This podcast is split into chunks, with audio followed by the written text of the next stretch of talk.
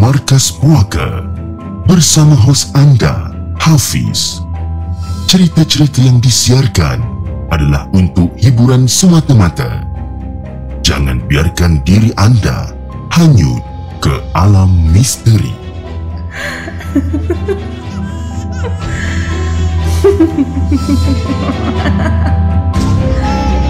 Hello guys, Assalamualaikum. Welcome back to the segment. Nama aku Hafiz dan kepada siapa yang masih belum subscribe, aku harap korang boleh tekan butang subscribe dan kepada siapa yang dah subscribe, thank you so much guys for subscribing. Malam ni Markas Puaka 5 hari bulan 12 bertemankan saya sekali lagi. Tapi sebelum tu guys, jom kita lain the intro.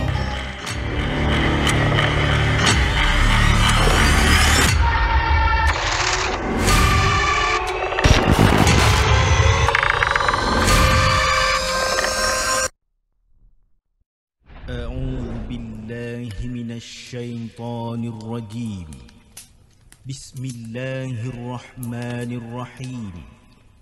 لو أنزلنا هذا القرآن على جبل لرأيته خاشعا متصدعا من خشية الله وتلك الأمثال نضربها للناس لعلهم يتفكرون. Sadaqallahul Azim.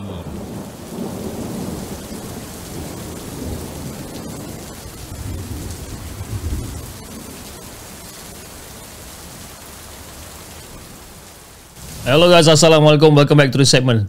Apa khabar guys? Saya harap anda semua dalam keadaan sehat dan hari ini di hari bulan 12 bertemankan saya sekali lagi dalam satu lagi rancangan Markas Puaka di mana kita akan berkongsikan tentang kisah-kisah seram yang telah dihantar ke di segmen dan juga yang mana yang kita ambil daripada blog-blog tempatan. Tapi sebelum kita mula, saya ingin mengucapkan ribuan terima kasih kepada yang mana yang dah hadir di uh, dua-dua platform yang kita ada sekarang dan antara yang terawal pada hari ini kita ada Arif Haikal Nuris, Azwan Osman, Jintra Bota, kita ada Muhammad Wazir, kita ada Aina selaku moderator untuk malam ini, kita ada Alung Abang Kuku Besi, kita ada Abang Burhan, kita ada Kak Cengkeh Channel dan kita ada Zaidi Jaafar, Fitri Salihin dan di saluran TikTok kita ada Reka Dila Zainal, kita ada Norizan Abdul Razak, kita ada Rashid Wardina, kita ada Penyambung boxer dan ramai lagi.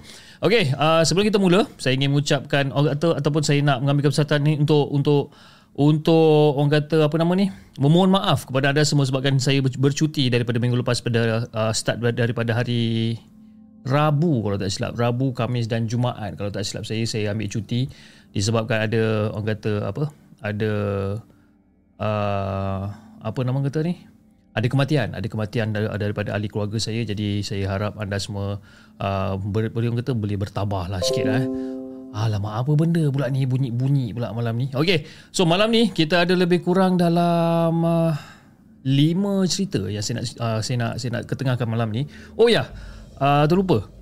Tentang donation. Kalau anda perasan ataupun kalau anda uh, ingat uh, di mana saya rasa tak silap saya dalam 2 minggu lepas kot. 2 minggu lepas um, kita ada buat uh, kisah seram subscriber dengan Abang Zul okay? Abang Zul yang mana yang terkena gangguan ataupun terkena buatan orang tu dan ingat tak pada malam tersebut saya apa saya cakap yang di mana semua sumbangan melalui super sticker dan super chat dan juga di TikTok gift kita akan uh, salurkan 100% ke Abang Zul. Jadi uh, Abang Zul ada hantar SMS ataupun hantar WhatsApp kepada kita punya moderator Faizal.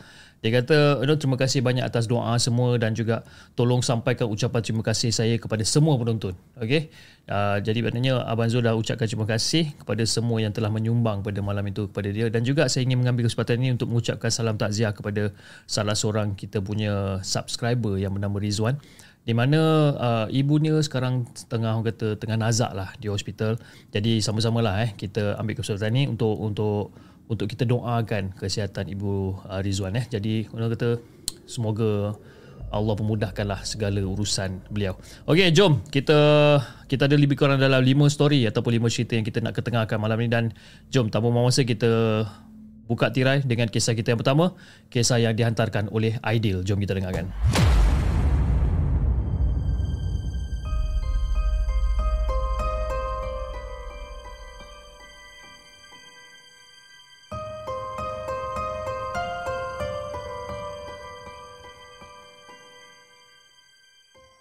Adakah anda telah bersedia untuk mendengar kisah seram yang akan disampaikan oleh hos anda dalam Markas Puaka?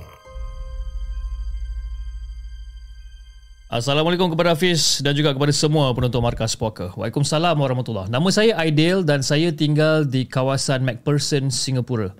Dan saya ingin ceritakan kisah misteri saya pada tahun 2018 semasa saya bekerja sebagai penghantar makanan bersama syarikat yang terkenal yang tak asing tak bukan Grab atau lebih umum diketahui sebagai Grab Food Delivery. Jadi Fiz, pada waktu tu saya dapat pesanan lebih kurang dalam pukul 2 pagi macam itulah. Okey. Saya dapat pesanan penghantaran makanan di restoran makanan segera McDonald's yang terletak di kawasan uh, Patung Pasir pada pukul 2 pagi. Jadi ketika tu musim uh, bola sepak dunia, uh, bola sepak Piala Dunia. Jadi saya bekerja lebih masa sedikit orang kata pukul dalam 3 pagi. Jadi masa saya nak hantar makanan tu uh, dekat sebuah pejabat yang uh, yang, berga, uh, yang berdekatan dengan McPherson Road ni saya rasa pelik jugalah eh masih ada orang bekerja sampai 2 pagi dekat area pejabat macam apa hal pula ni kan sampai pukul 2 pagi 3 pagi masih lagi kerja tapi masa tu Fiz saya rasa macam tak adalah fikir apa-apa sangat lantas saya pun terus bergegas kerana menaiki PMD. Ha, ketika itu peraturan dan larangan PMD belum lagi dikuatkuasakan, uh, dikuatkuasakan di, uh, dekat Singapura. Jadi bila sampai je dekat sana, saya dapat melihat bangunan pejabat yang sepatutnya saya hantar makanan tadi tu, semuanya gelap. Bis. Gelap semua ni. Macam eh, apa hal pula ni kan? Semua bangunan ni gelap, siapa yang order makanan ni? Jadi, lobby lift pun gelap. Ha? Sampai saya guna fungsi lampu suluh dekat telefon bimbit saya ni ha? untuk tengok kawasan lobi ni. Dekat situ ada pondok pengawal keselamatan, okay? ada security guard post tapi tak ada orang dekat dalam dia Fiz. Jadi okey lah. Semua orang tak ada. Saya pun masuk jugalah ha, dekat dalam bangunan tu tanpa memikirkan apa-apa sangat. Jadi saya pun naik lift dan terus menuju ke tingkat 8 untuk pergi ke nombor alamat yang telah dipaparkan dekat aplikesen GrabFood saya ni lah. Dan saya tengok, okey, tingkat 8. Okey lah, kita pun naik. Jadi Fiz, bila sampai je dekat tingkat atas, pejabat memang gelap lah suasana dia kan. Seolah-olah macam tak ada orang dekat dalam. Macam pelik ke? Eh, aku dapat order ni kan. Tapi kenapa tak ada orang dekat dalam office ni? Tak puas hati ni pasal tekan loceng juga kan? Teng teng. Tekan loceng ni masih tetap tak ada orang yang sahut pun ataupun tak ada orang yang buka kat pintu pun. Jadi disebabkan benda-benda macam ni saya ambil keputusan untuk hubungi customer tersebut tapi tak berjawab pula. Jadi saya pun hantarlah apa mesej ataupun apa uh, hantar hantar SMS pada nombor yang diberi pun tak balas-balas juga. Jadi saya tunggu lebih kurang dalam 10 minit lah. Kan? Dia cakap, eh ni kalau tak ada ni 10 minit ni memang aku turun lah. Sebab apa? Makin lama kawasan tu dia jadi macam makin seram pula. Kan? Kita nak tunggu lama-lama depan ofis gelap macam ni. Seram pis. Yalah. Jadi masa tengah tunggu tu, dekat belakang saya ni sebenarnya, nak bagikan gambaran, dekat belakang tu ada, ada toilet, ada tandas. Dan secara tiba-tiba, ya, masa kita tengah tunggu ha, dekat depan pintu ofis ni, Secara tiba-tiba terdengar bunyi kedengaran macam air menitik.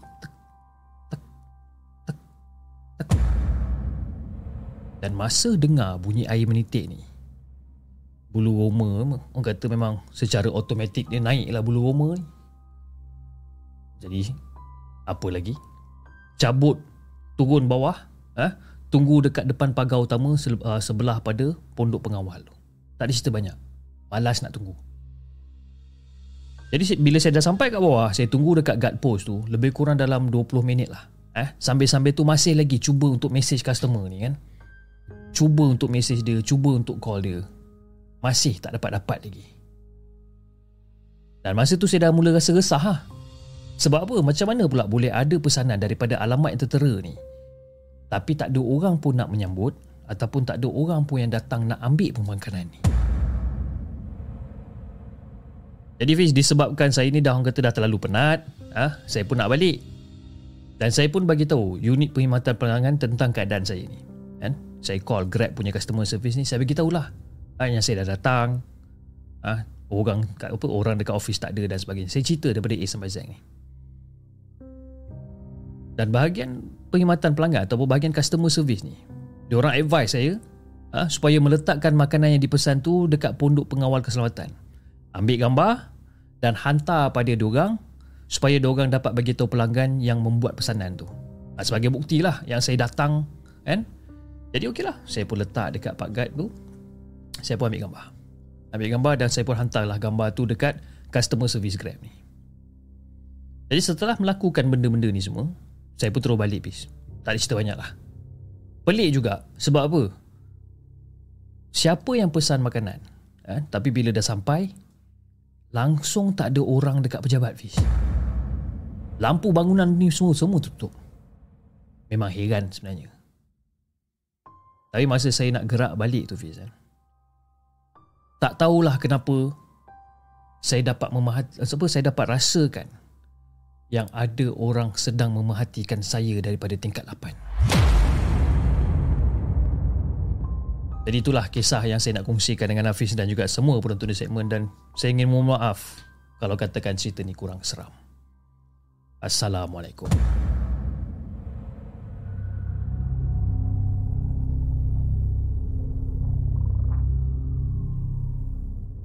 Jangan ke mana-mana.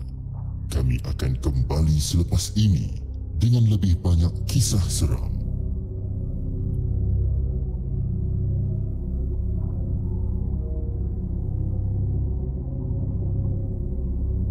Itu dia guys kisah yang dikongsikan ataupun kisah pertama yang dikongsikan oleh Aidil.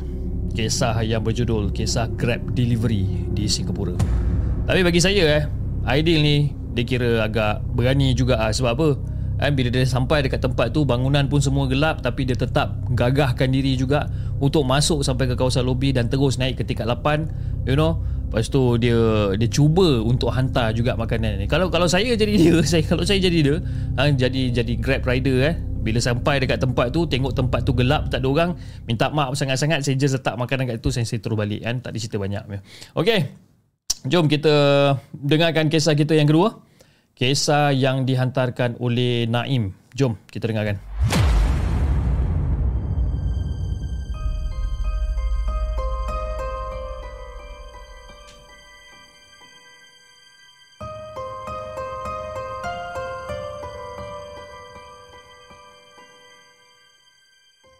Adakah anda telah bersedia untuk mendengar kisah seram yang akan disampaikan oleh hos anda dalam Markas Puaka. Eh, budak-budak TikTok cakap muka saya macam besar dekat skrin. Saya pun tak tahu kenapa. Muka saya nampak lebar. Sama ada saya punya skrin ni punya setting tak betul ataupun saya dah makin melebar sebenarnya. Kan makan tidur makan tidur. Okey, jom kita bacakan. Assalamualaikum Hafiz. Waalaikumsalam warahmatullahi. Nama aku Naim dan aku pernah email sebelum ni tentang hijab aku terbuka. Tapi cerita kali ni kejadian ni sebelum hijab aku terbuka lagi. Kan? Bagi aku cerita ni tak adalah seram mana. Tapi aku tak boleh nak lupakan sebenarnya peristiwa yang berlaku dekat diri aku ni.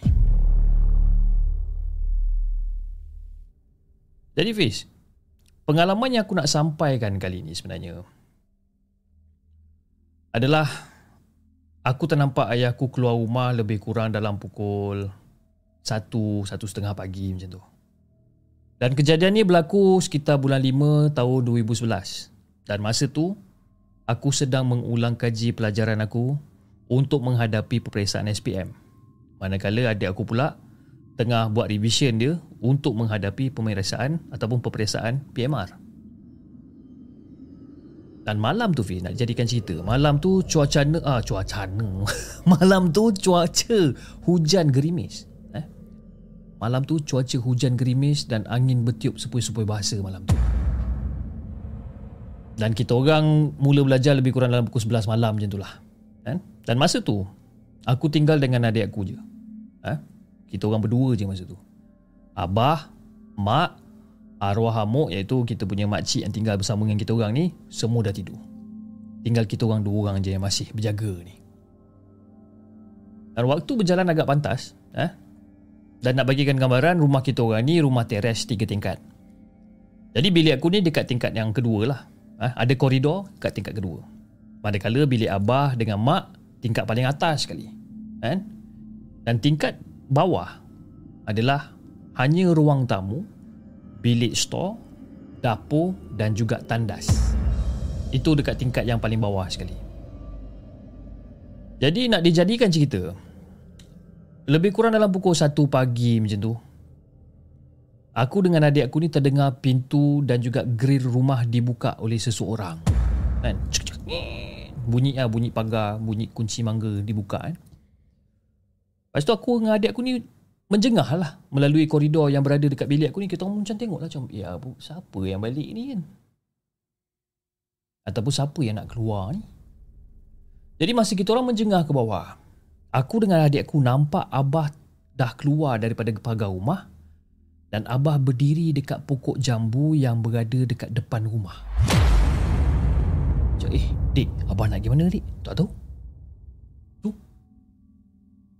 apa benda yang Abah tengah buat dekat depan pokok jambu tu? Jadi masa kita orang nampak Abah keluar ni semua. Sempatlah juga aku tanyakan, Abah, Abah nak gena Abah? Sempat juga aku tanyakan. Dan masa aku tanyakan soalan tu, Abah, Abah nak pergi mana ni, Abah? Abah toleh ke atas. Lepas tu Abah senyum je. Aku pun macam pelik, apa hal pula orang tua ni? Kan? Pagi-pagi buta nak keluar rumah Siap pandang ke atas Siap senyum Kan Jadi benda tak kena ni Nak ke mana apa Nak ke mana pula malam-malam ni Jadi aku lah Bila aku nampak abah macam tu Aku pun tak melengahkan masa Aku pun terus naik ke bilik mak Untuk bertanyakan ah Pada mak Yang abah ni nak pergi mana malam-malam ni kan Yalah dah pukul 1 pagi ni pis Satu, satu setengah pagi Mana dia nak pergi malam-malam ni jadi bila sampai je dekat bilik mak Hafiz Macam biasalah eh Orang tengah tidur kan Bilik semua tengah gelap Aku pun buka pintu Buka pintu Bila aku buka pintu Daripada cahaya sama-sama apa Daripada luar bilik tu Aku nampak eh Macam mana pula mak dengan abah aku Tengah tidur atas katil ni Ah, cakap eh Masa tu adik aku dengan aku Fiz Aku pandang dia, dia pandang aku.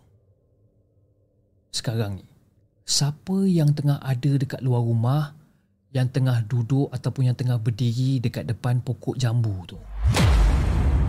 Aku jam pis masa tu. Kan? Jadi keesokan harinya tu Fina jadikan cerita aku pun ceritalah benda ni dekat mak dengan abah aku. Ha, bila cerita daripada A sampai Z dan dengar yang abah keluar dari rumah dan sebagainya, diorang langsung tak respon pi, diorang diam je. Paling-paling tidak mak cakap, "Eh, long kau ni. Kau salah tengok ni long." Kata macam tu. Tapi pada aku Fiz Pada aku Pada mata aku Dengan pada mata adik aku Kita orang tak salah tengok malam tu Memang abah yang kita orang nampak keluar rumah Tapi bila mak dah cakap macam tu Takkan kita nak melawan pula kan Betul tak? Cumanya kita orang tertanya-tanya siapa aku dengan adik aku nampak malam tu. Rupa dia Fiz memang sebiji macam Abah habis. Gaya jalan dia, bentuk badan dia, muka dia. Cara pakaian dia, semua sebiji macam Abah. Tak mungkin kita orang salah tengok. Jadi itulah Hafiz, kisah yang aku nak kongsikan dengan Hafiz dan juga semua penonton markas puaka. Sampai kita jumpa lagi. Assalamualaikum.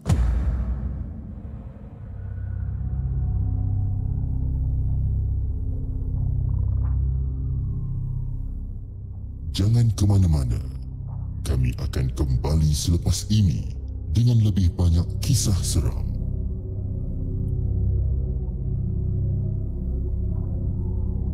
Itu dia guys kisah yang dikongsikan oleh Naim dengan kisah dia yang berjudul Abah Senyum di Pokok Jambu. kan? Macam mana saya boleh ter- ter- tersebut cuacana pula eh? saya nak sebut sebenarnya suasana cuaca kan? kita short formkan dia jadi cuacana terus. Comel lah konon. Ok jom kita uh, cerita yang ketiga ni dia macam agak panjang sikit. Saya harap saya tak tersesat dekat dalam cerita yang ketiga sebab dia saya kadang-kadang ada masalah sikit eh. masalah di mana kalau saya baca cerita yang panjang-panjang ni uh, dia ada tendensi untuk untuk tersesat dalam cerita tu. Tiba-tiba saya tak tahu hujung pangkal kat mana kan? Uh, dia kadang-kadang akan jadi macam tu lah eh.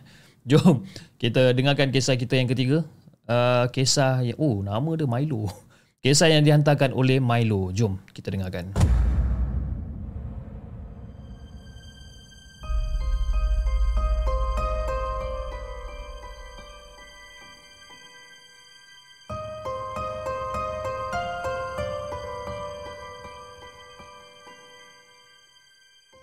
Adakah anda telah bersedia untuk mendengar kisah seram yang akan disampaikan oleh hos anda dalam Markas Puaka?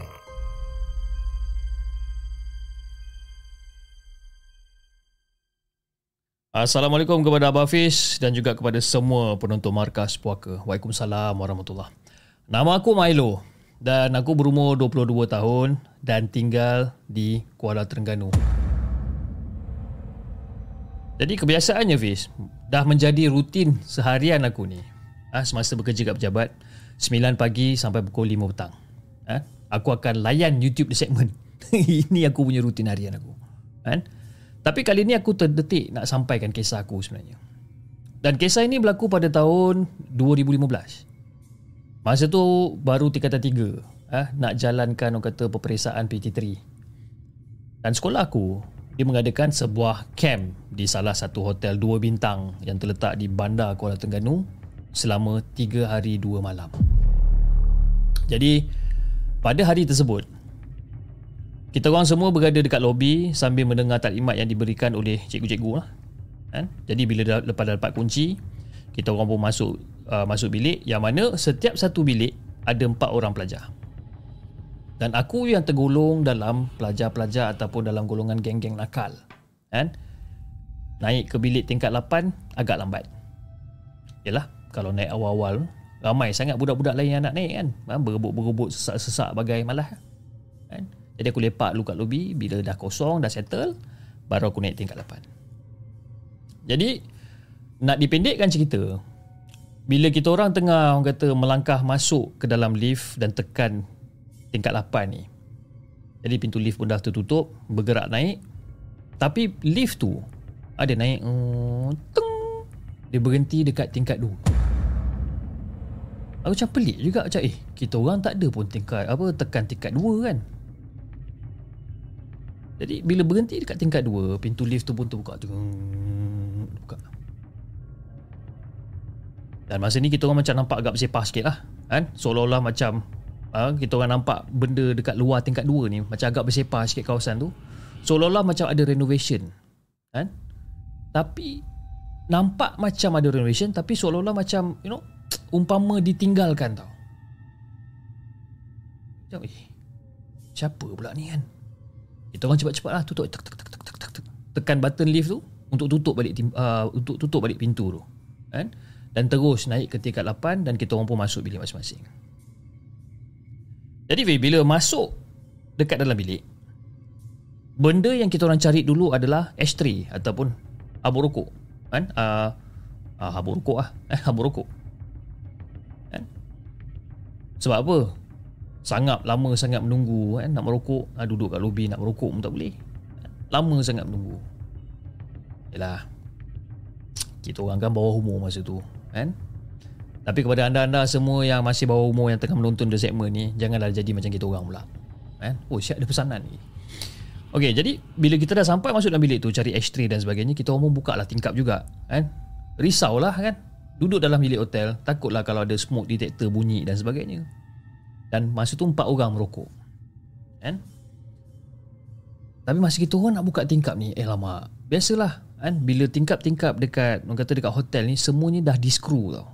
Maknanya kita orang tak boleh nak buka Kan Macam agak ada rumah Macam mana nak sokok ni Jadi kita orang pun pindah lah Dekat bilik member yang lain ha? Putus harapan jugalah Sebab Tingkat bilik diorang ni pun sama juga ha? Dah di screw Dah dikunci Jadi bila lepas pusing-pusing Dekat bilik member yang lain Akhirnya ada satu tingkap yang boleh buka Jadi akhirnya You know Bila satu bilik tu tingkap boleh buka berbondong-bondong lah geng kita orang ni melepak dekat bilik ni ber, nak berasak punya pasal dan ramai masa tu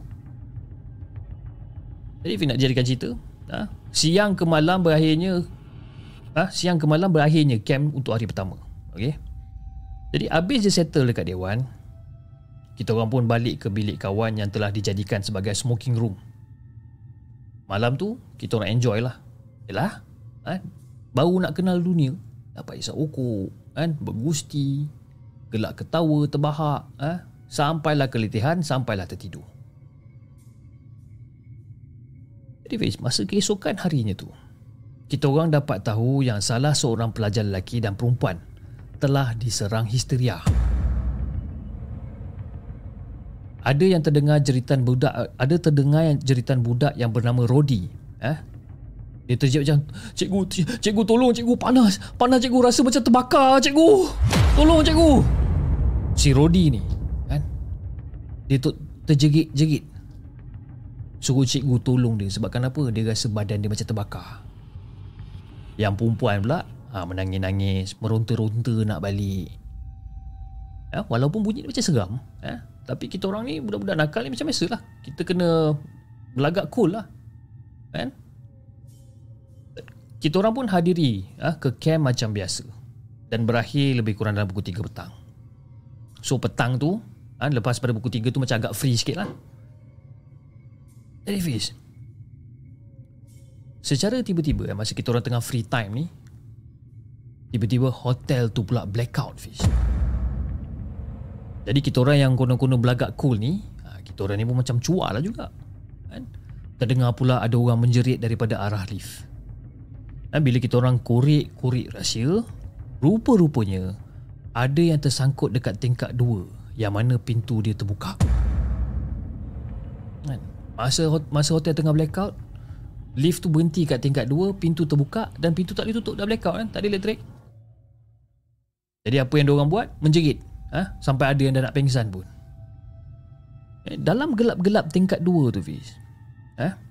Diorang cerita yang diorang nampak seolah-olah ada kain putih terbang masuk ke dalam lift yang pintu dia terbuka. Ada juga yang cuba nak larikan diri lah apa ikut tangga. Tapi tak boleh lah. Sebabkan apa? Bahan binaan yang blok kawasan tangga. Dekat tingkat dua tu. Ha, ini diceritakan oleh member aku yang sangkut dekat lift tu lah. Dan aku pula, masa kejadian blackout tu, ya, aku dah sampai bilik dah sebenarnya. Ha, tapi masa tu blackout, pintu bilik aku terbuka kan? Aku buka pintu bilik aku ni. Dan aku boleh terus nampak lah ruang lift dekat luar bilik ni kan? Jadi aku perhatikan lah ha, orang duk kalut kan? Lagi ke sana ke sini ke sana ke sini kan? Aku tengok ah ha, orang duk kalut. Pasal apa? Pasal blackout ni. Tapi Fiz telinga aku ni sebenarnya masa tu terfokus dekat satu bunyi yang agak menarik perhatian aku. Aku terdengar bunyi plastik tau bunyi plastik yang seolah-olah yang orang kata direnyuk-renyukkan ataupun diramas. Pasti bunyi tu. Dan masa tu aku macam yalah mencari-cari jugalah daripada mana datang bunyi ni kan? Dan baru aku perasan masa tu dekat dalam bilik aku ada satu plastik dekat bawah meja.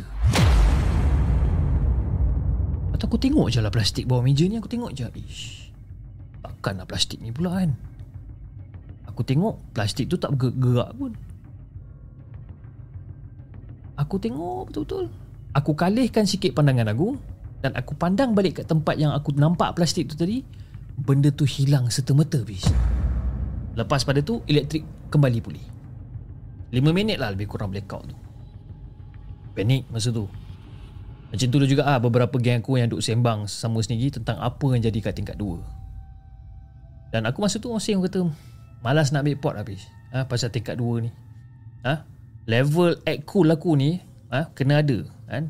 Ego punya besar Jadi masa tu tengah melepak dalam bilik Dengan geng-geng lain Datang budak seorang ni Nama dia Wal Datang dalam bilik kita orang kan?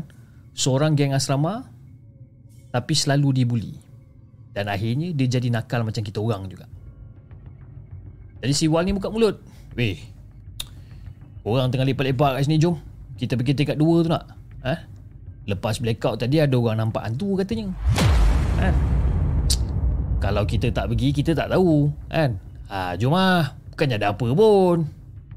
Eh Si Wal ni macam cakap besar pula Muhammad ni. Bukan apa. Lepas apa yang dah terjadi tu Aku dengan yang lain ni Tak naklah kantoi dengan cikgu kan.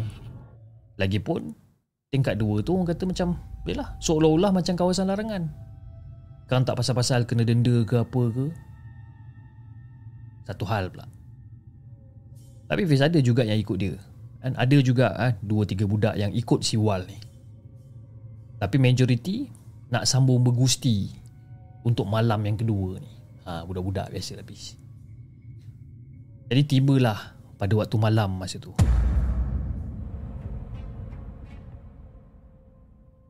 Masa tiba waktu malam masa tu. Sedang-sedang kita orang tengah lepak, tengah chill-chill kan. Borak sakan dengan member-member lain semua tengah. Biasalah, budak-budak sembang-sembang kosong dan sebagainya. Roommate kita orang yang bernama Riz ni. Eh, dia call nombor bilik dalam keadaan kecemasan. Ataupun dalam keadaan cemas. Si Riz ni call. Suara dia call macam... Ah, tiba-tiba bunyi telefon dekat dalam hotel room kan. Tur tur tur tur. Aku pun angkat. Lepas tu serius macam, "Eh, eh, ah, kau kau macam mana aku nak cakap? Eh, wal, wal, wal kena ganggu weh. Eh, tu, jom jom jom jom jom, tolong tolong. Wal kena ganggu, wal kena ganggu." Dia cakap wal kena ganggu. Wal ni budak yang cakap besar yang kata nak pergi tengok kat tingkat dua tu. Ah, cakap apa dah jadi pula si Wal ni kan. Jadi kita orang pun cepat-cepatlah keluar daripada bilik tu nak pergi tengok keadaan si Wal ni. Bergegas sampai kat bilik Wal dengan si Riz ni. Dan bilik dorang ni berkunci. Jadi kita orang berkata, tok tok tok tok tok tok tok. Wal, tok tok tok tok. Ish, tok tok tok tok tok. Woi, buka pintu. Tok tok tok tok tok tok tok. Ketuk punya ketuk punya ketuk ha? tak buka-buka juga jadi kita orang pun pujuk lah ha? pujuk supaya dia buka pintu dan sebagainya kan masih tak ada perubahan jadi budak-budak camp yang lalu lalang dekat kawasan tu ada yang dah mula panik ah apa hal pula kan? Si Riz dengan Wal dekat dalam bilik terkunci ni. Ada yang suruh pergi report kat cikgu lah macam gila ke apa kan? Kantoi ke? Dengan grup benda dengan dengan bilik bau rokok dan sebagainya. Jadi kita orang pilih untuk settlekan sendiri. Adalah lebih kurang dalam 10 minit bis kat situ. Dan barulah pintu terbuka masa tu Dan masa tu aku dengan yang lain-lain macam tengok Riz dengan si Uz ni Iaitu teman sebilik wal ni kan? Muka dia orang pucat lesi duduk dekat atas katil ketakutan Dan bila kita orang tengok si Wal ni Uish Dia punya cuak habis Apa yang dia nampak pun tak, tak tahulah si Wal ni terus bersembayang si Wal ni. Kan? Tapi bila perhati betul-betul cara dia semayang ni kan. Sekejap sujud. Sekejap rukuk. Sekejap tayak akhir. Lepas tu sambung sujud. Semua dalam keadaan laju tau. Cakap, eh apa hal budak-budak ni kan? Ini bukan dah. Ini bukan solat ni. Sebab benda tak ikut turutan. Nah, kejap tapi Allah Akbar. Lepas tu sujud. Lepas tu rukuk. Lepas tu tahiyat Macam eh Ini dah macam kena sampuk ni jadi kita orang pun suruh si Riz dengan Uz uh, dengan Uz ni pergi kat bilik kita orang yang melepak tadi bilik apa bilik smoking room kita orang ni. Jadi aku dengan dua tiga member yang lain ni cuba untuk memapah si Wal ni ke sana juga. Jadi bila sampai dekat dalam bilik tu, dekat bilik smoking tu eh, bila sampai dekat bilik tu, Si Wal ni mula mengacau-acau tu marah-marah dekat si Riz dengan si Uz ni Ngacau-ngacau Teruk ngacau dia ni kan Tak tahu benda apa yang dia cakap Dan secara tiba-tiba Fiz Suara si Wal ni Bertukar suara dia ni. Ah, Tadi cakap nak main kan?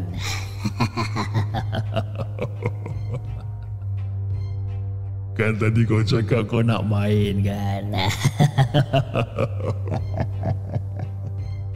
Ah, Kau main lah puas-puas uh, Aku datang nak main dengan kau ni.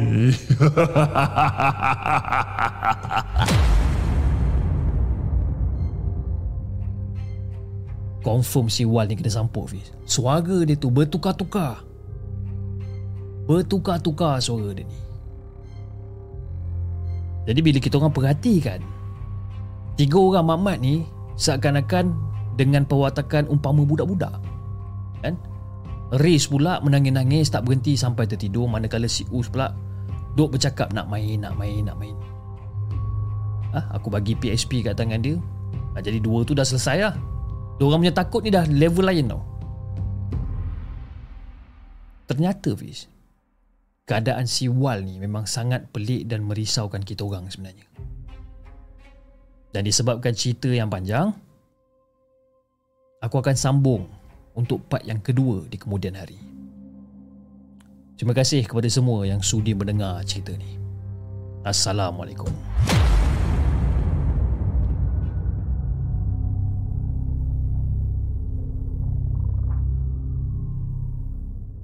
Jangan ke mana-mana. Kami akan kembali selepas ini dengan lebih banyak kisah seram.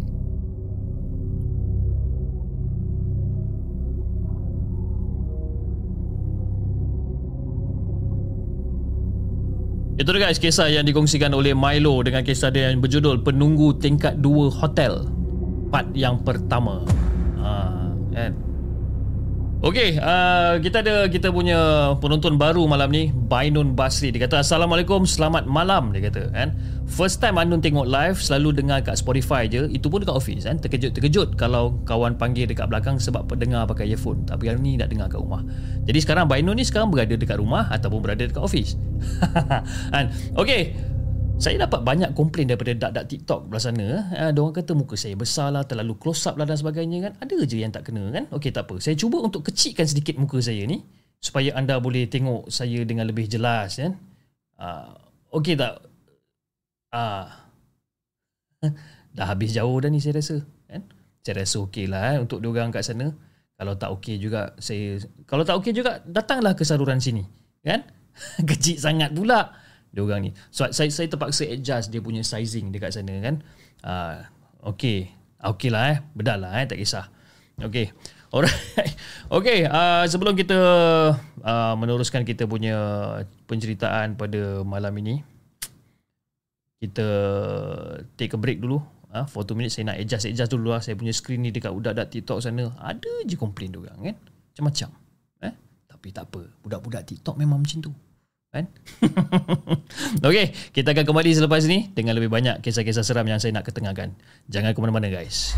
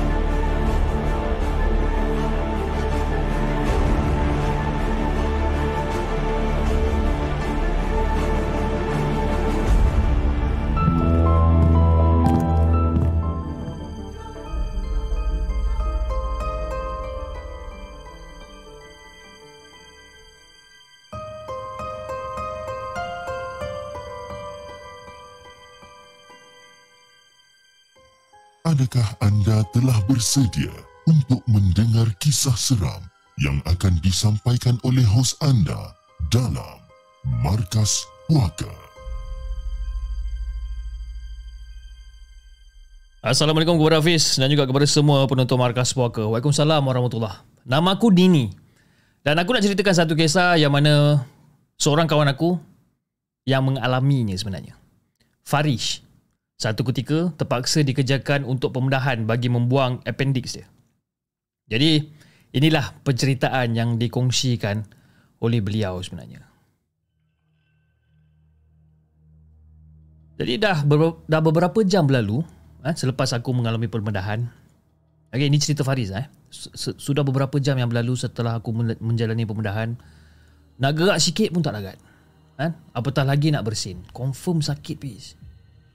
Ah, nak batuk pun boleh rasa besar apa rasa sebesalah nak batuk. Terbaring je aku, kan? Beberapa hari macam ni. Datang pula seorang nurse. Uh, encik, encik nak pergi tandas ke, cik? Kebetulan nurse tu ada dekat dalam ward tu dia tanyakan aku. Nurse ni cantik, mana seorang dia? Kan? Bak kata orang macam pilihan hati lah. Kan? Uh, Nurse tak payahlah berincik-incik dengan saya. Panggil saya Aduh. Panggil saya Faris dah. Kan? Tapi dalam dalam kata dalam pada sakit ni eh, Aku tahankan juga. Eh, Sebabkan apa? Nurse yang cantik depan mata. Eh tak apa Cik Faris. Kalau Cik Faris nak pergi tandas uh, Jomlah saya bantukan Cik Faris pergi tandas. Eh Nurse ni jawab selamba pula. Tersengih jugalah aku masa tu bis kan? Tapi tak apalah. Aku harap dia lah nurse yang sentiasa akan memapah aku pergi tandas. Manalah tahu kan? Tantan dia tengah tolong aku dan sebagainya. Manalah tahu cinta dia berputik kat hati dia ke? Ha, Mulalah angan-angan aku datang. Jadi pada masa tu tengah-tengah duk tengok nurse ni dalam hati aku mula kata-kata ah aku akan cuba mengurat nurse ni lah lepas aku dah keluar hospital nanti. Kata-kata aku dalam hati. Jadi Fiz malam tu aku tak dapat nak tidur disebabkan ada pesakit di katil sebelah ni duk mengerang kesakitan aduh sakit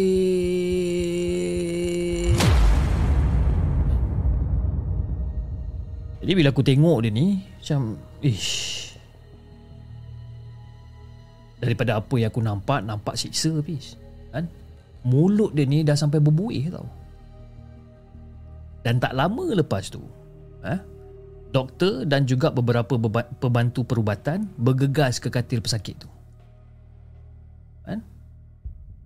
Tiba-tiba dia sakit oh, Sakit Sakit ah. Tiba-tiba dia pingsan dan bila dia pengsan tu, doktor dengan pembantu perubatan yang lain tu dah ada dekat situ. Berhempas pula sini dia orang cuba sedaya upaya ni untuk selamatkan pesakit tu. Dan tiba-tiba aku terdengar doktor cakap, uh, "Nurse, tolong uh, catat timing ni. Waktu meninggal 11.15 malam." Aku terdengar doktor tu umumkan kematian dia ni. Masa tu aku macam Allah Akbar. Terkebil-kebil aku masa tu bis kan? Tak sangka lelaki dekat katil sebelah ni dah mati. Dan aku nampak aku tengok eh, tubuh yang tak bernyawa tu eh, dibawa keluar daripada ward untuk dipindahkan ke bilik mayat. Jadi Fi, bila terkenangkan balik eh arwah ni seorang yang sangat suka menyapa eh, semua pesakit yang berada dekat katil tu kan? termasuklah aku kan? Kadang-kadang tanya aku apa khabar? Sihat ke tidak? Kan? Berapa lama kat sini? Dah makan ke belum? Macam-macam soalan dia tanya kan? Cumanya aku tak sangka lah. Dia pergi dulu. Jadi masa sewaktu ditolak tu eh masa dia orang tolak katil tu mata lelaki yang meninggal tu bertentang mata ah sebaris katil sebaris katil aku bersama uh, bersama dengan pesakit lain dan aku tengok ada macam ada kesan darah tau dekat bahagian bantal yang melapik kepala dia ni. Cok eh. Apa hal ni kan? Mungkin darah yang keluar daripada mulut saat-saat akhir tu. Kan? Dan lepas pada tu, ward tu senyap je balik. Okey lah, aku macam, yelah orang dah tak ada kan, orang dah pergi, tak apalah. Aku cuba untuk lelapkan mata aku ni. Tiba-tiba bunyi alam. Apa dah? Aku cuba untuk baring, cuba untuk tidur masa tu. Dan secara tiba-tiba aku dengar! "Huh!"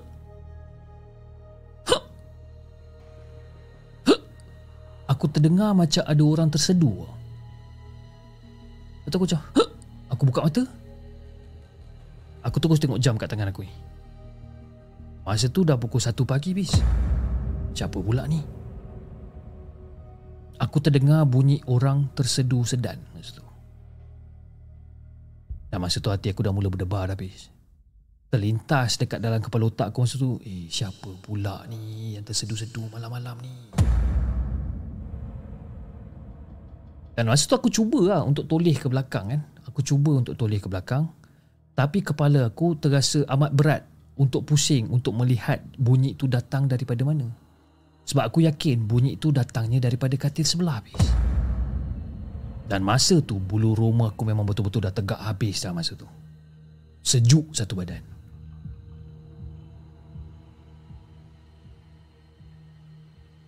Dan tiba-tiba aku terdengar ada satu suara yang berbisik. Halus je suara tu. Hey, aku dah datang. Jomlah borak-borak dengan aku. Aku dah datang ni. Kau tak nak borak-borak dengan aku ke? Walaupun suara tu halus, Fish. Jelas suara tu datangnya daripada belakang aku. Dan masa tu aku macam mata aku terus jauh. Ya Allah, aku kenal suara ni. Ya Allah. Berkata-kata aku dalam hati masa tu. Aku kenal suara ni. Itu adalah suara arwah yang meninggal beberapa jam yang lepas. Jadi bila aku dengar suara aku macam Astaghfirullahaladzim Astaghfirullahaladzim Bismillahirrahmanirrahim Bismillahirrahmanirrahim Bismillahirrahmanirrahim Bismillahirrahmanirrahim Hey Aku sunyilah kat sana. Sejuk sangat. Tolonglah kau temankan aku boleh tak? Ya Allah apa benda ni? Ha, Dalam kepala otak aku Aku cuba mengharapkan benda ni belah secepat mungkin. Ha? Cuak punya pasal aku tarik selimut sampai kepala. Zup! Sampai kepala. Nak pingsan pun ada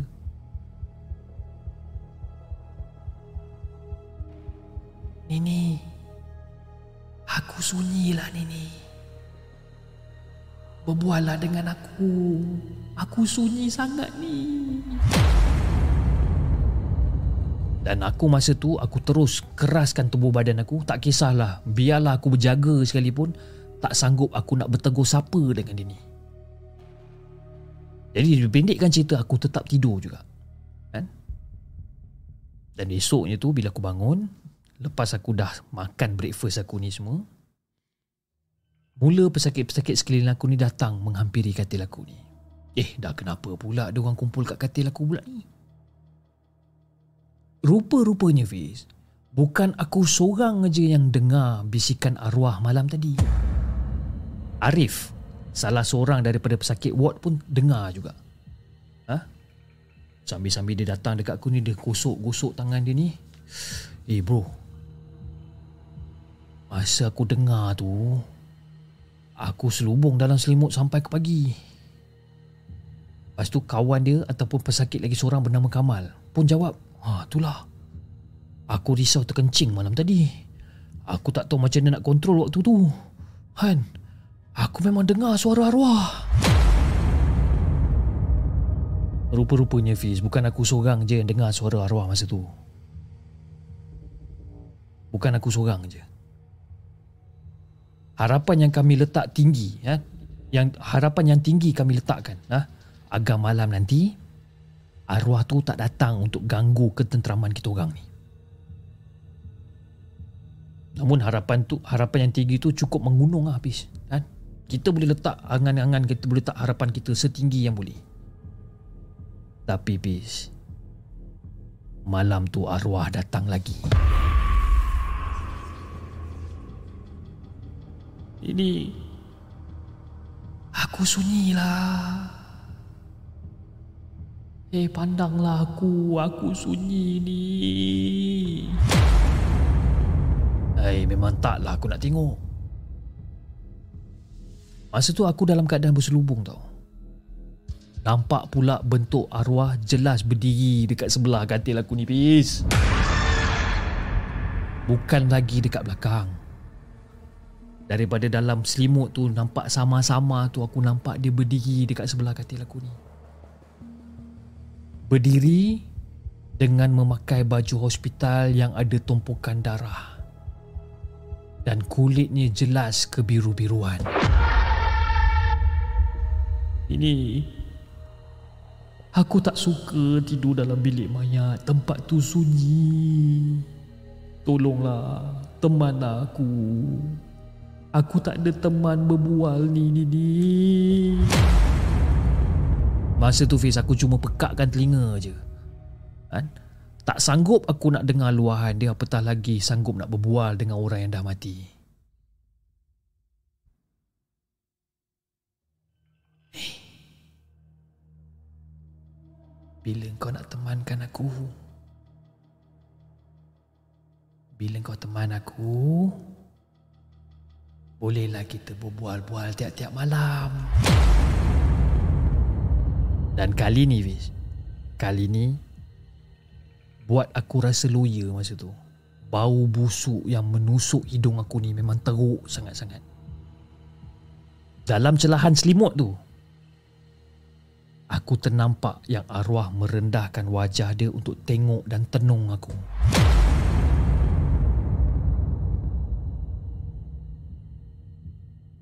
Dia berdiri. Position dia ataupun posisi badan dia seolah-olah macam membungkuk ke hadapan muka dia menghampiri dengan muka aku masa tu.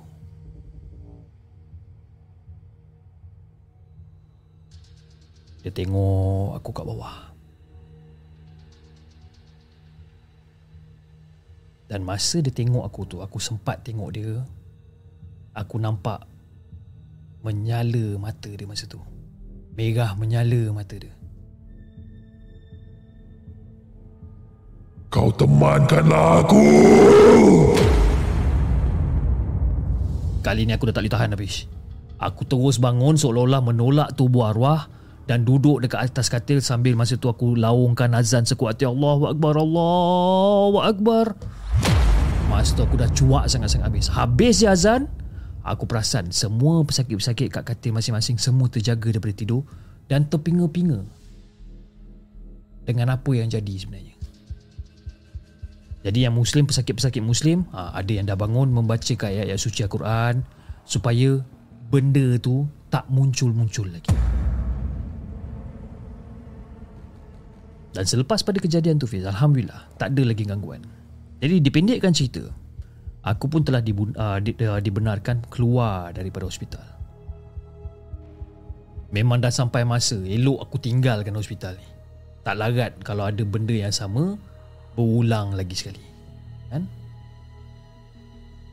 dan tentang nurse cantik itu pula lain kali je lah aku mengurat tunggu semua dah reda dulu ha? tunggu ketakutan aku ni hilang bila semangat aku dah kembali pulih ha, lepas tu aku akan datang balik hospital aku nak mengurat nurse yang cantik tu jadi aku pun rebahkanlah kepala kat bantal masa tu Alhamdulillah kan? selesa betul rumah masa ni dan masa aku tengah berehat dekat rumah, kan? Lepas dah orang kata apa yang dah jadi dekat hospital yang aku tempuhi dekat hospital tu. Bagi kat rumah. Jadi macam itulah Fiz eh. Kisah si Faris ni. Kan? Bila aku dengar cerita Faris ni memang mengemang habis. Jadi dalam masa yang sama,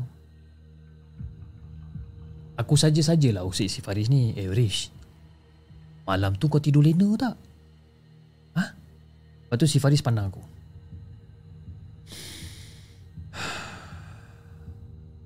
Hmm. Arwah datang lagi. Weh. Serius ah? Arwah yang meninggal dekat hospital tu datang lagi? Dia cakap apa dengan kau?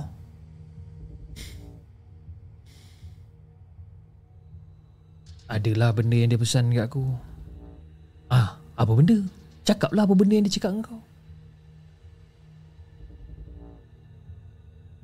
Aku datang nak berbual dengan kau.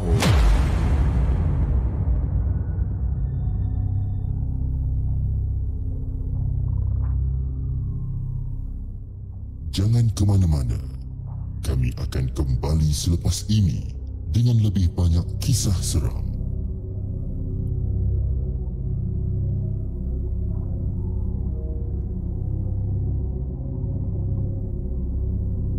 Itu guys kisah yang dikongsikan oleh Nini menceritakan tentang Farish okay? dengan kisah dia berjudul Tetamu Hospital ikut balik rumah.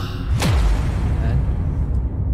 Sebenarnya bila baca cerita-cerita hospital ni saya ada saya pernah lah lalui bukanlah pengalaman seram dekat hospital tapi masa tahun 2020 ke 2019 macam tu lah saya pernah masuk hospital.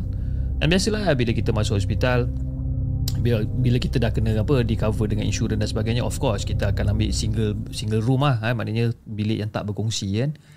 Jadi bila bila duduk dekat dalam bilik tu seorang-seorang kan at some certain time saya akan rasa macam uh, ada orang datang masuk dekat dalam bilik tu. Kan? Ya, bila kita macam tengah tidur sekejap tiba-tiba rasa macam pintu bilik tu dibuka. Dan ada terasa macam tapak kaki yang jalan masuk dekat dalam bilik hospital tu ataupun bilik ward tu. Seolah-olah macam nak check lah. Tapi bila saya buka mata tak ada siapa-siapa pun. Benda ni banyak kali terjadi dan benda ni berlaku selalunya saya tak tahu saya tak tahu sama ada saya patut ke tak sebut nama hospital ni tapi hospital tu terletaknya di Subang Jaya lah kan Subang Jaya kita ada tak, tak banyak hospital yang berada di Subang Jaya pun. Okey? Jadi pernah lah uh, terjadinya gangguan bukanlah nak kata gangguan bukan gangguan tapi mungkin itu perasaan je lah kot kan. Saya tak pernah nampak apa-apa kelibat ke apa dekat hospital dan sebagainya cuma uh, benda-benda macam tu lah. Dia akan datang dalam pukul 2 pagi 3 pagi kan. Saya just menganggap benda tu sebagai orang kata rondaan daripada nurse untuk tengok saya punya water bag. Uh, water bag kan dia panggil water bag eh. Uh, water bag yang yang drip air tu kan. Uh, untuk tengok benda tu dan sebagainya lah. Saya saya anggap benda tu macam tu je lah. Kan okey. Sebelum kita bacakan kisah kita yang terakhir pada malam ini saya ingin mengucapkan ribuan terima kasih kepada semua yang dah hadir pada malam ini di kedua-dua saluran. Di, di saluran merah dan juga di saluran hitam. Dan saya terpaksa mencakap macam tu sebab saya tak nak kena ban sebenarnya kan. Alhamdulillah masih masih belum di ban lagi. Alhamdulillah kan TikTok ni kadang-kadang cakap ban sekali kan pop kena suspend pula susah okey jadi uh, saya juga ingin mengucapkan uh, ribuan terima kasih kepada semua yang telah menyumbang melalui super sticker dan super chat pada malam ini dan antaranya daripada uh, Muhammad Amin Mir Roslan. Terima kasih uh, terima kasih Muhammad Amin uh, di atas sumbangan super sticker anda daripada Ahmad Dons Gaming. Dia kata salam bang. Settle juga menonton semua live sampai habis. Alhamdulillah. Terima kasih Ahmad Dons Gaming di atas sumbangan super chat anda daripada Abang Zul. Ha, Alhamdulillah Abang Zul. Terima kasih Abang Zul di atas sumbangan super sticker anda. Daripada Kakak Becok, dia kata cuacana punya pasal. Eh. Kita salah sebut apa suasana jadi cuacana. Ha, dia terus bagi doa bagi sumbangan melalui super sticker uh, super chat pada malam ini. Terima kasih kakak Becok di atas sumbangan besar daripada anda pada, uh, pada malam ini daripada Yong. Terima kasih Yong di atas sumbangan super sticker anda daripada Adam Adam Anwar. Terima kasih Adam di atas sumbangan uh, super sticker anda dan juga di saluran sebelah sana uh, kita uh, ingin saya ingin mengucapkan terima, terima kasih kepada Manjamina uh, daripada Dila Zainal daripada Reka Dave daripada penyambung box uh, kita ada daripada siapa lagi Tarshan Raja Gopal, Mat Yet, Muhammad Hafiz Abdullah kan. Hafiz Abdullah hantar 100 bola dekat saya. Saya tak tahu dia nak, uh, saya nak kena buat apa dengan 100 bola ni. Mungkin saya tendang satu bola satu hari agaknya daripada Batman, uh, daripada siapa lagi? Pilih uh, pilihlah saya daripada aku uh, aku uh, aku aku Izwan. Uh, terima kasih guys. Thank you so much guys uh, di atas sumbangan uh, TikTok gift daripada anda. Terima kasih. Okay. Uh, boleh main bola ke Cip? Saya sebenarnya saya saya adalah penonton uh, bola sepak yang sangat sangat sangat uh, avid lah eh, avid uh, football uh, supporter ataupun uh, saya saya menonton bola saya pandai lah kan semua segala rules bola tu saya faham. Okey saya tahu. Tapi nama saya nak main bola tenang bola ni nak kata bangku bangku jugalah boleh tahan kan? Ha, tapi kalau bab cerita bola sembang bola kan? Oh bak datang. Mari kita sembang kan okey guys jom kita bacakan kisah kita yang terakhir pada malam ini kisah yang dihantarkan oleh aku yang takut. Ha, dia macam aku yang takut kan. Kau yang takut, aku pun lagi takut. Jom kita bacakan kisah yang terakhir pada malam ini daripada aku yang takut.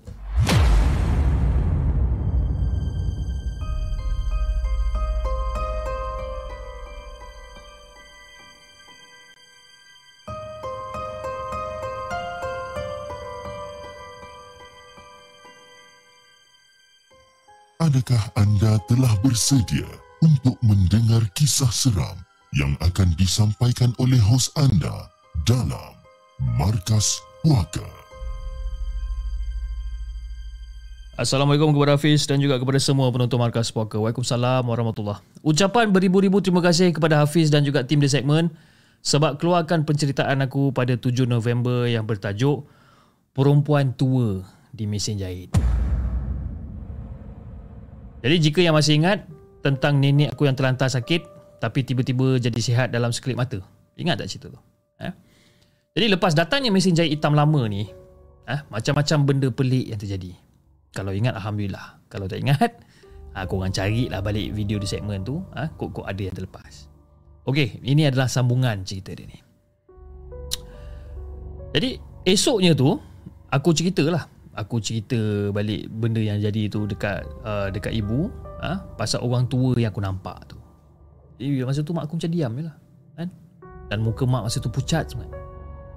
Dan aku dapat rasakan yang mak aku macam simpan rahsia tau. Dan aku paksa juga mak bagi tahu lah apa benda ni mak. Kan? Aku paksa. Aku paksa mak cakap. Tapi itulah. Masa itulah tiba-tiba nenek datang kata lapar. Dia nak makan. Kan? Nenek pandang aku. Tapi tak pandang mata aku pun. Dia lebih banyak mengelak. Nenek ni lah. Jadi Fir nak dijadikan cerita Aku baca ayat kursi depan nenek masa tu. Terus Nasi dalam pinggan tu ha, Nasi dekat dalam pinggan nenek masa tu Dia campakkannya ke lantai Kerpak Campakkan nasi tu. Kau dapat rasa apa yang aku rasa kan?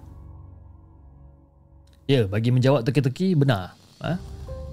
Nenek aku ni ada saka sebagai pendamping dia. Aku tengok nenek aku ni kan. Aku baca ayat kursi dia campak nasi semua, dia campak pinggan semua ke lantai. Jadi lepas nenek aku campak pinggan ke lantai tu aku memang bentak habis lah. Aku jerit dekat nenek sekuat hati sebab aku nampak benda tu dekat belakang dia. Aku tahu bukan nenek aku yang marah tapi benda tu yang marah. Apa yang aku nampak bis? Aku nampak ada seorang perempuan tua Rambut panjang gila ha, Dekat belakang nenek aku ni Muka dia bengis bis kan? Bengis sampai aku tak tahu nak huraikan macam mana pun muka dia ni Walaupun pada tu Masa tengah hari kan? Tapi aku still nampak dia ni kan? Dan benda tu wujud belakang nenek aku Lepas aku baca ayat kursi tu Mak aku pun nampak Tapi mak aku senyap je Dan bila aku tengok mak aku Mak aku punya air mata dah uh, Mata dia dah berair dah kan? Mak aku dah mula menangis Abah aku lepas kita orang hantar balik kampung Abah aku ikut kawan dia kontraktor outstation kan? Jadi Sebab Abah memang tak biasa duduk kat rumah kan? Mesti nak kerja orang dia ni Jadi lepas dia hantar kita orang Dia just tidur rumah nenek dua hari Dan terus berangkat dengan kawan dia Aku ada cerita kat Abah pasal benda-benda ni tau. Kan? Abah pesan satu benda je. Ha, Dik Jangan sampai adik ikut dia ya Dia cakap macam tu Masa ni aku tak faham dia cakap apa. Kan? Aku ingat Abah cakap macam mak kan? Jangan layangkan perasaan ke apa. Rupanya Abah tahu. Sebab itu Abah tak lama dekat kampung. Lagipun Ni nenek belah mak aku jadi kau faham-faham lah kan. Mana ada menantu lelaki suka duduk mama tua lama-lama. Jadi Fil lepas aku nampak benda ni Aku terus lagi masuk bilik. Eh, dalam cuba aku kata nak tenangkan fikiran aku dengan hati aku eh, yang tengah panas membuak-buak ni mataku tertenung ke arah mesin jahit tu tau. Aku tengok je mesin jahit ni dan bila aku perhatikan betul-betul jarum dekat mesin jahit tu adalah jarum emas belum pernah aku nampak seumur hidup aku ha? mesin jahit jarum dia tu pakai jarum emas jadi masa tu aku capai tudung aku Aku terus keluar daripada rumah nenek Aku tak aku tak berapa tahulah sebenarnya kampung ni eh? Tapi aku bawa je lah basikal tu Pergi ke rumah kawan sekelas aku Untuk bawa aku pergi rumah ustaz Yang ajar aku subjek agama kat sekolah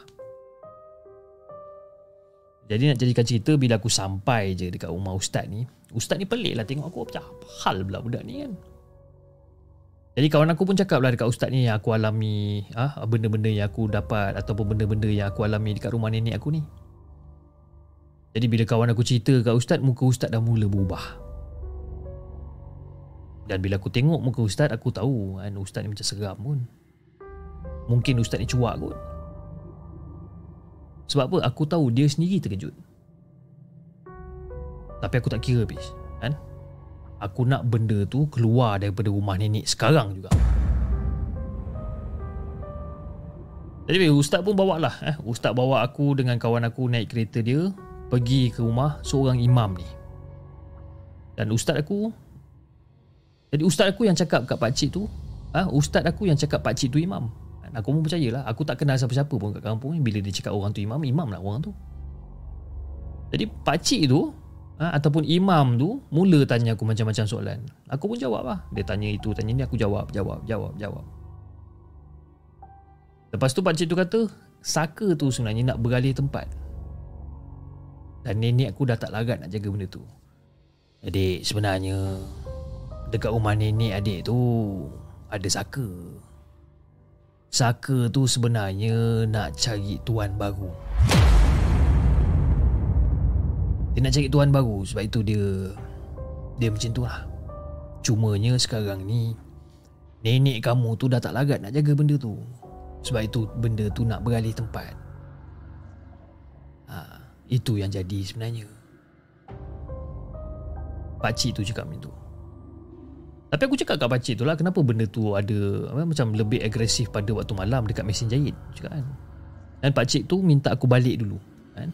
Adik balik dulu Ha, bawakan sekali air ni. Ha. Ni saya dah bacakan ayat surah Rukyah dekat sini. Dia suruh aku bawa balik air yang dia dah bacakan surah Rukyah ni. Aku pun sebenarnya adalah hafal sikit surah-surah Rukyah ni. Ya? Sebab dekat sekolah lama dulu memang ustaz, ustazah ni memang beria surah hafal surah-surah ni. Jadi bila aku sampai kat rumah. Ya? Sampai kat rumah nenek terlantar sakit. Kan? Jadi air yang pak cik tu kasih Aku tuang dalam cawan Lepas tu aku suruh mak suapkan nenek Mak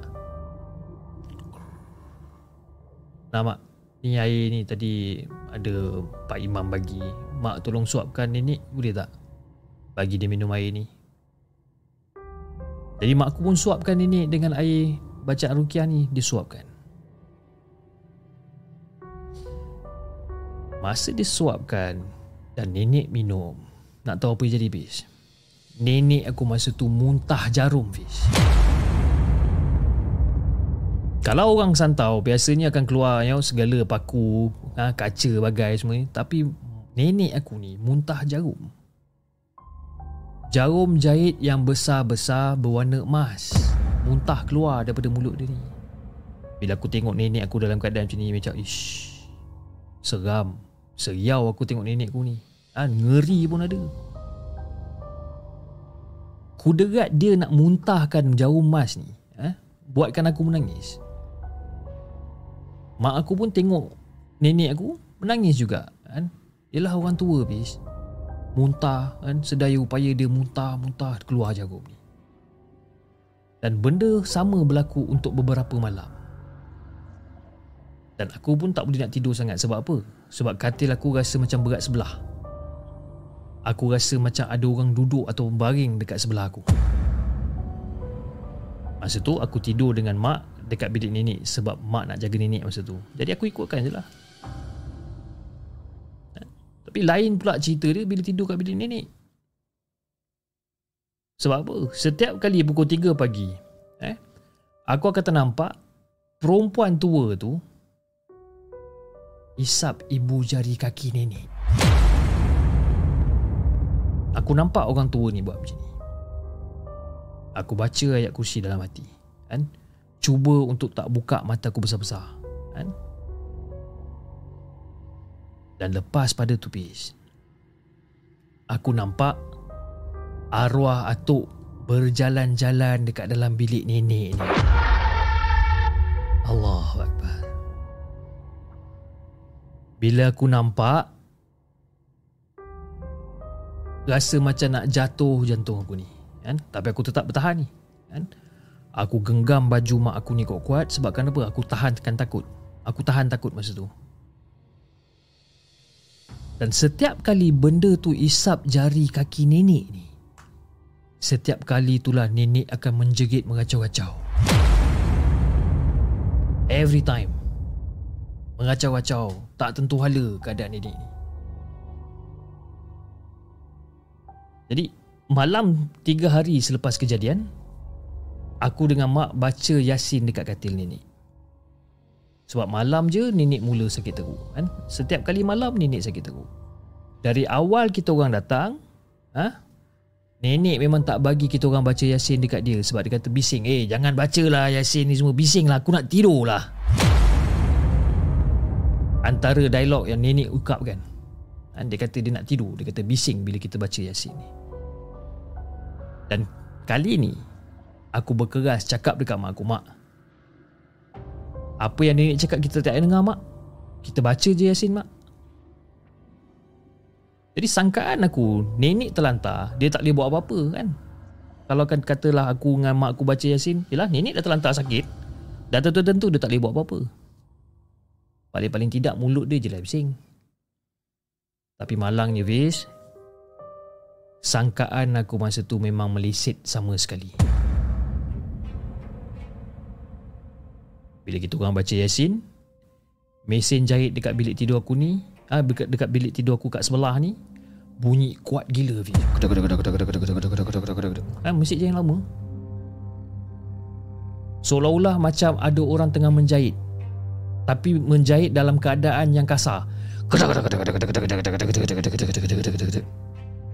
Dan masa tu mak aku dah mula menangis lah Dan berhenti baca Aku tahu mak aku takut sebenarnya Aku cuba kuatkan semangat Aku baca sekuat hati. Aku baca Yasin tu sekuat hati. Dan masa aku tengah baca tu Nenek aku kat depan aku ni ha, Yang tengah baring terlantar ni Tiba-tiba dia oh, Sakit Sakit. Tiba-tiba dia cakap dia sakit Dia sakit. Aku peduli apa? Ha? Aku tak nak benda ni bergalih dekat mak aku pula. Aku pun tak nak benda ni. Sebab apa Bin? Nenek tak ada anak lain selain daripada mak aku. Selepas semua anak-anak yang lain dah tak hiraukan dia pun. Dia ada mak aku je. Pada awalnya memang aku marah lah dengan pakcik dengan makcik aku ni Sebabkan tinggalkan mak dorang ni macam ni kan. Tak ada siapa yang nak jaga eh, Tak ada siapa yang nak jaga nenek Tapi bila dah jadi benda macam ni baru aku faham Kenapa dorang tak datang Kenapa dorang tak jenguk. Jadi aku dengan mak aku ha, Yang duduk berkilo-kilometer jauh ni, ni Dia minta balik ke kampung. Tapi lepas apa yang berlaku aku tahu. Dia orang sebenarnya tak nak benda ni beralih tuan. Dia orang tak nak saka ataupun tak nak setan yang nenek bela ni. Barulah aku faham kenapa makcik-makcik pakcik-pakcik aku semua tak nak balik. Jadi Fiz Dua perkara benda yang aku nak beritahu ni. Pertama Aku mohon sangat-sangat kepada kau ha, Kepada semua penonton Markas Puaka Janganlah ambil benda-benda macam ni dalam kehidupan kita orang ni. Eh, dengan Dalam kehidupan kita ni. Jangan. Menyusahkan bukan saja pada diri sendiri Tapi menyusahkan kepada seluruh ahli keluarga yang lain. Yang kedua. Ha, Yang kedua sebenarnya Hafiz Cerita ni masih panjang. Kan? Tapi aku akan sambung lagi. Dalam email aku yang akan datang. Selamat malam semua. Assalamualaikum.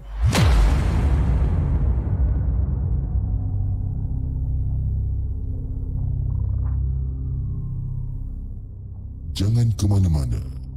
Kami akan kembali selepas ini dengan lebih banyak kisah seram.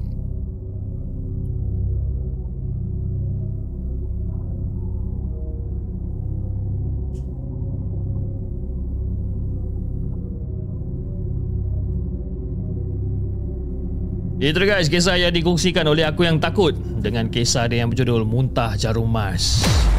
Dan, haha, ini bab-bab saka keturunan ni jangan main-main lah. Kan? Saya sebenarnya tak ada pengetahuan yang luas, ada tak ada pengetahuan yang meluas tentang saka-saka keturunan. Nah, apa yang saya tahu saka adalah you know bila orang-orang zaman dahulu kala membela saka untuk jaga orang punya tanaman, untuk jaga rumah, untuk jaga orang punya hasil ternakan, ladang dan sebagainya kan. Tapi Itulah benda tu turun temurun dan apa perjanjian orang dengan benda tu pun yalah orang zaman-zaman dulu kan ha, jenis yang kata berjanji macam-macam dan ada buat perjanjian itu dan ini. Tapi itulah sampai saya rasa sampai sekarang eh, tahun 2022 kan ada lagi benda-benda ni dan benda ni yalah turun orang kata secara turun menurun kan. Secara turun menurun. Nah, jadi itulah. Tadi saya saya nampak ada satu soalan daripada kita punya penonton tadi. Abang Afi kata bila nak keluar Syaitan Jalang episod yang kelima dah lama sangat tunggu kan. Sabar, sabar. sabar, relax. Kan Syaitan Jalang tu tak ke mana kan. Ada lagi uh, 5, 6, 7, 8, 9. Ada lagi 5 episod kita nak pergi. Kan? episod 1, 2, 3, 4 dah settle ha, episod kelima sampai episod ke-9 insyaAllah kan? bagi saya sedikit masa kan? ya, dengan kekangan waktu dan sebagainya itulah macam-macam benda lah kan? dekat dalam kehidupan saya ni sebenarnya ada banyak benda yang saya kena uruskan dekat rumah dekat office pejabat dan sebagainya ok uh, chip jam chip awal 10 minit. Eh apa dah? Apa ni? Uh, to be continued. Dah macam cerita Marvel kan? Lebih kurang situasi macam jaga nenek dulu kan? Nur Syahirah Najwa dia kata. Dah lah syaitan jalan tak ada sambung. Sedih lah macam ni. Janganlah macam tu Faiz kan? Jangan macam tu. Okay. Okay guys. Saya, saya rasa uh, Itu saja untuk malam ini. Ke nak lagi satu ni? Ha? Saya cuba cari sekejap um, Kita ambil Satu cerita lah eh. Kita ambil satu cerita Daripada blog tempatan yang kita ada Hmm Let's see Cerita apa yang ada uh, Saya tak tahu lah cerita apa Okey, sekejap eh. Kita cuba ambil satu cerita. Okey, up lagi satu. Okey. Uh, cerita dia panjang-panjang pendek lah lebih kurang. Okey. Jom kita, saya ambil daripada blog eh. Kita ambil daripada blog. Blog tempatan. Uh, kisah yang dituliskan oleh siapa nama dia pun tak tulis nama dia. Tapi jomlah eh. Kita, saya tak pernah baca cerita ni. Tapi kita cuba untuk bacakan, eh, kita cuba untuk deliver cerita ni. Okey. Okey guys, jom kita dengarkan cerita yang seterusnya. Oh, okey, nama dia Maya. Okey, jom kita dengarkan cerita daripada Maya. Jom kita dengarkan.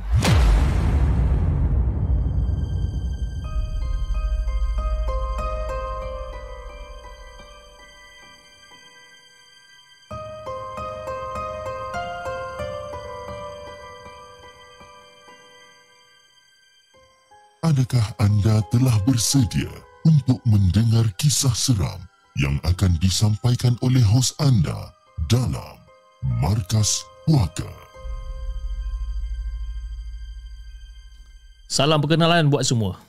Nama aku Maya. Belajar setakat SPM dan baru lepas berhenti kerja dari sebuah kedai Dobby Manual iaitu pekerja yang akan cuci baju-baju pelanggan ni. Dan mak aku dah membebel dekat aku lah kenapa berhenti kan sedangkan pada pandangannya semuanya dah okey tentang pekerjaan tu. Gaji pun okey, tempat tinggal pun disediakan, ya. Walaupun 30 minit je daripada rumah, kan? Dan macam-macam yang orang kata allowance yang bos aku beri kan. Yalah, bos pun baik, kan? Walaupun bos ni dia non-muslim, tapi yalah dia baik, kan? Aku malas nak cerita kat mak aku sebenarnya, bis. Malas sangat nak cerita kat dia. Malas nak cerita kat dia tentang apa bala yang aku hadap dekat kedai tu. Eh? Tapi untuk aku bagi para pendengar ataupun pembaca senang faham, aku ceritakanlah satu persatu ha, peristiwa yang aku diganggu oleh hantu Dobby ini. Eh, peristiwa yang pertama. Masa tu bos aku baru buka kedai Dobby ni. Kan? Dan baru je selesai upacara semayang agama dia lah. Kan? Aku tak kisah pun lantak lah. Kan? dia nak buat macam mana pun it doesn't matter pun. Kan? Dan dia meminta aku agar bermalam je kat situ. Kan? Sebabkan dia dah siap sediakan ruangan yang selesa untuk tidur mandi ataupun nak solat tak ada masalah. Eh you I sudah buka ini kedai ah. You nanti boleh tidur sini lah no problem ah sini ada tempat satu tempat besar ah, untuk you nak tidur ke you know you mau solat ke sembahyang ke apa ke. No problem no problem. You datang lah tidur. Eh? jadi aku dengan lurus bendol dia aku pun bersetuju kan? Rupanya pis malam pertama tu kat situlah aku dapat gangguan nak dijadikan cerita Masa tu aku baru je lepas mandi ha, Lepas mandi dan bersiap nak pergi solat lah malam tu kan? Dan pada waktu tu Aku dah rasa tak selesa dah kan? Seolah-olah aku terasa macam diperhatikan oleh Sesuatu ha? Bukan sesuatu oh, sorry. Aku diperhatikan oleh Bukan seorang Ataupun bukan sesuatu Tapi aku rasa macam satu kumpulan Satu kumpulan ataupun Ramai-ramai orang yang tengah Tengok aku masa tu Aku dapat rasakan benda ni Aku tak boleh nampak tapi aku boleh rasa. Aku rasa macam dia tengah bersih-bersih dengan diri Aku macam Bismillahirrahmanirrahim. Aku dah mula rasa tak selesa. Aku buat bodoh je lah masa tu kan. Aku terus bersiap Dan aku pun angkat takbir masa tu kan. Soli Allahu Akbar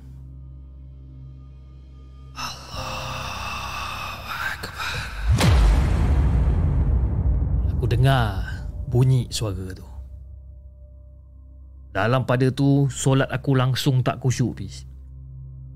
Ha, dalam hati aku masa tengah solat ni dalam hati aku macam apa benda pula ni. Khusyuk memang masa tu dah ke laut lah. Kan? Dan suara tu ikut je apa benda yang aku sebut. Dengan positifnya, aku anggap benda tu adalah jin Islam. Yalah. Rajin ikut jadi makmum. Kan? Sampailah saat aku sujud. Kan? Aku sujud Allah Akbar aku sujud. Sampailah aku sujud, tiba-tiba aku terasa satu sepakan yang sangat keras menendang punggung aku ni sampai aku tercampak sedikit ke depan. Kan? Dalam keadaan sujud ni. Dalam masa tu hati aku menyumpah tapi tak guna betul ni kafir laknat ni. Aku marah ni tapi dalam keadaan takut-takut lah. Aku sambung solat sampai habis. Dan gangguan tu berhenti kat situ. Kan? Tapi rasa diperhatikan tu masih ada sampailah waktu ke subuh. Masih ada. Dan itu adalah peristiwa aku yang pertama. Okay? Jadi untuk peristiwa pada waktu ataupun uh, pada hari yang seterusnya. Ada satu malam tu, aku bawa adik laki aku ni untuk temankan aku malam tu. Ya, banyak sangat orang kata basuhan malam tu yang aku kena selesaikan. Ya, tak boleh nak tangguh lah. Aku adalah rakan shift siang yang juga orang kata tolong aku. Ya, Walaupun gaji aku besar sedikit Tapi aku ni ibarat senior lah kan, Kerja sampai malam kan Bos aku ni jenis yang tak berkira sangat Aku pun tak kisah sangat lah Dia pun tak berkira Aku okey je Tak ada masalah Dan adik adik laki aku ni nama dia Mail kan? Umur dia lebih kurang dalam 15-16 tahun lah kan? Dan dia yang agak mengantuk malam tu Terus ke bilik tidur dekat belakang Untuk tidur lebih awal kan? Jadi tengah-tengah aku buat kerja ni Aku dengar bunyi orang berlari daripada ruang belakang terus ke pintu depan sambil menjerit. Kak Maya, Kak Maya, tolong aku, Kak Maya. Kak Maya, tolong aku, Kak Maya. Kak Maya, tolong aku, tolong aku. Tiba-tiba, si Mail ni kan. Mail datang dekat aku dengan air mata yang mencurah-curah kat pipi dia ni. Cakap apa? Eh, Mail, kau ni kenapa, Mail? Kan? Adik aku ni pula ah nak bagi orang kata gambaran. Adik aku ni jenis yang kasar orang dia. Untuk buat dia menangis ni memang susah Memang susah Aku dah agak ni mesti ada benda tak kena ni Jadi Mail mulakan mencerita ha, yang sebelum ke katil dia ke tandas untuk buang air kecil. Jadi setelah orang kata dah settle dekat tandas lepas dah buang air kecil apa semua, dia dapati pintu tandas masa tu tak boleh nak buka. Puas, dia ketuk pintu toilet ni, dia ketuk tong tong tong tong, ketuk ketuk ketuk, menjerit-jerit panggil nama aku, tapi aku tak dengar apa-apa pun. Dan pintu ni pula jenis yang selak dari dalam. Eh, memang mustahil untuk terkunci daripada luar melainkan ada yang menahan pintu tu. Jadi si Ma'il dah mula rasa takut sebab tiba-tiba dia terdengar ada satu suara yang berkata dengan dia. Badan muka kau, ha, kau rasakan. Dan selang 5 minit lepas tu Ma'il berjaya keluar daripada tandas. Dan dekat depan tandas tu Mak terkejut sebab apa? Sebab dia nampak aku dekat depan tandas tu. Dan Mail cakap yang aku tanya pada dia, "Eh, kau okey ke tak?" Dan Mail bagi tahu kisah dia terkunci dan juga jelmaan aku tu. Kan? Dan adik aku terus nak ke katil sebab dah bersedia nak tidur sebelum dia terdengar jelmaan aku panggil nama dia. Mael. Mael. Semua okey kan? Kata jelmaan yang menyerupai aku dalam keadaan mata dia putih terbelalak macam tu. Ha? Mata putih, tak ada warna hitam. Semua putih masa tu. Dengan satu senyuman yang memuntahkan banyak darah ke baju-baju dia. Itu yang si Mail ha? berlari melalak minta tolong kat aku. Jadi masa tu aku peluk lah. Aku peluk adik aku dan aku ajak dia balik rumah haji malam tu. Kan? Setan tu memang nak pedajal aku malam tu. Ha? Dan adik aku pun terkena juga dan masa aku tengah nak pimpin adik aku keluar daripada kedai tu Baju-baju yang dekat dalam plastik yang aku susun dekat rak tu semua Dijatuhkan satu persatu please. Dan masa tu aku dengan Mail berdiri je dekat depan rak ni Dan kita orang nampak secara live Baju ni dijatuhkan satu persatu daripada plastik bag tu Ya, semua baju di, dah dibungkuskan dekat dalam plastik, dah letak dekat rak cantik-cantik. Ya. Dijatuhkan satu persatu. Dan masa tu kita orang keluar terus bis. Terus keluar, ha? tak kunci dobi tu, lantak engkau lah itu kan. Ha? Kalau kata ada pencuri nak masuk ke apa ke lantak, kan? Ada ke pencuri yang berani nak masuk tempat-tempat yang macam ni? Dan masa kita orang tengah keluar tu bis ada satu suara yang betul-betul buat kita orang tak boleh lupa sampai sekarang. Aku tengah lari ni. Tengah lari keluar.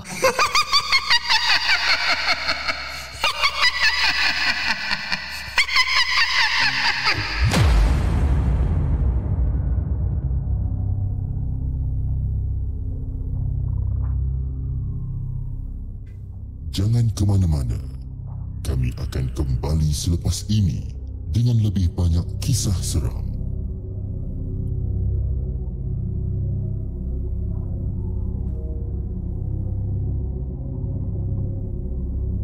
Okay guys, itu dia kisah yang terakhir yang di yang dipetik daripada blog fiction Shasha dengan kisah dia yang berjudul Hantu Dobi. Ha, Hantu Dobi yang ditulis oleh Maya kan? Risau siapa yang kerja kat Dobi pandai-pandai lah kan. Aduh, yai. Sebenarnya part, part yang last tu tak ada pun. part yang last tu sebenarnya dia kata uh, Dobby tu uh, tak sempat aku kunci lantak kau lah kat situ kan siapa pun curi yang berani masuk ha? kalau dah ada tempat-tempat yang macam tu kan. Dan then dia punya yang terakhir tu dia kata sebenarnya banyak lagi peristiwa apa peristiwa puaka yang berlaku pada diri aku ni. Tapi peristiwa-peristiwa ni antara yang ekstrim lah dia kata eh. Dan pekerja ni bertukar banyak kali tapi aku adalah yang paling lama bertahan. So basically ending dia macam tu lah kan? Sebabkan aku nak cari duit sementara Untuk menunggu peluang yang lebih baik kan?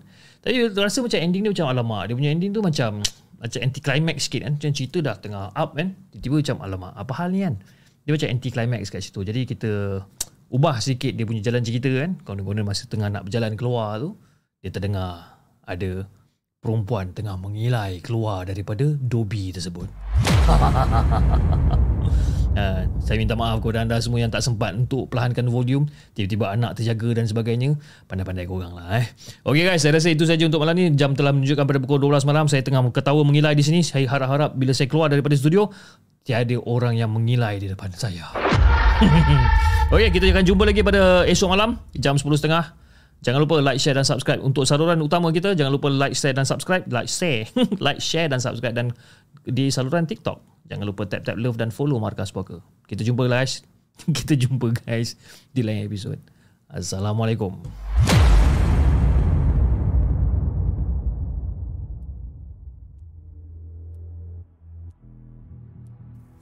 Terima kasih kepada anda kerana sudi bersama kami dalam segmen Markas Puaka, sebuah podcast kisah-kisah seram yang dikongsi dalam channel The Segment.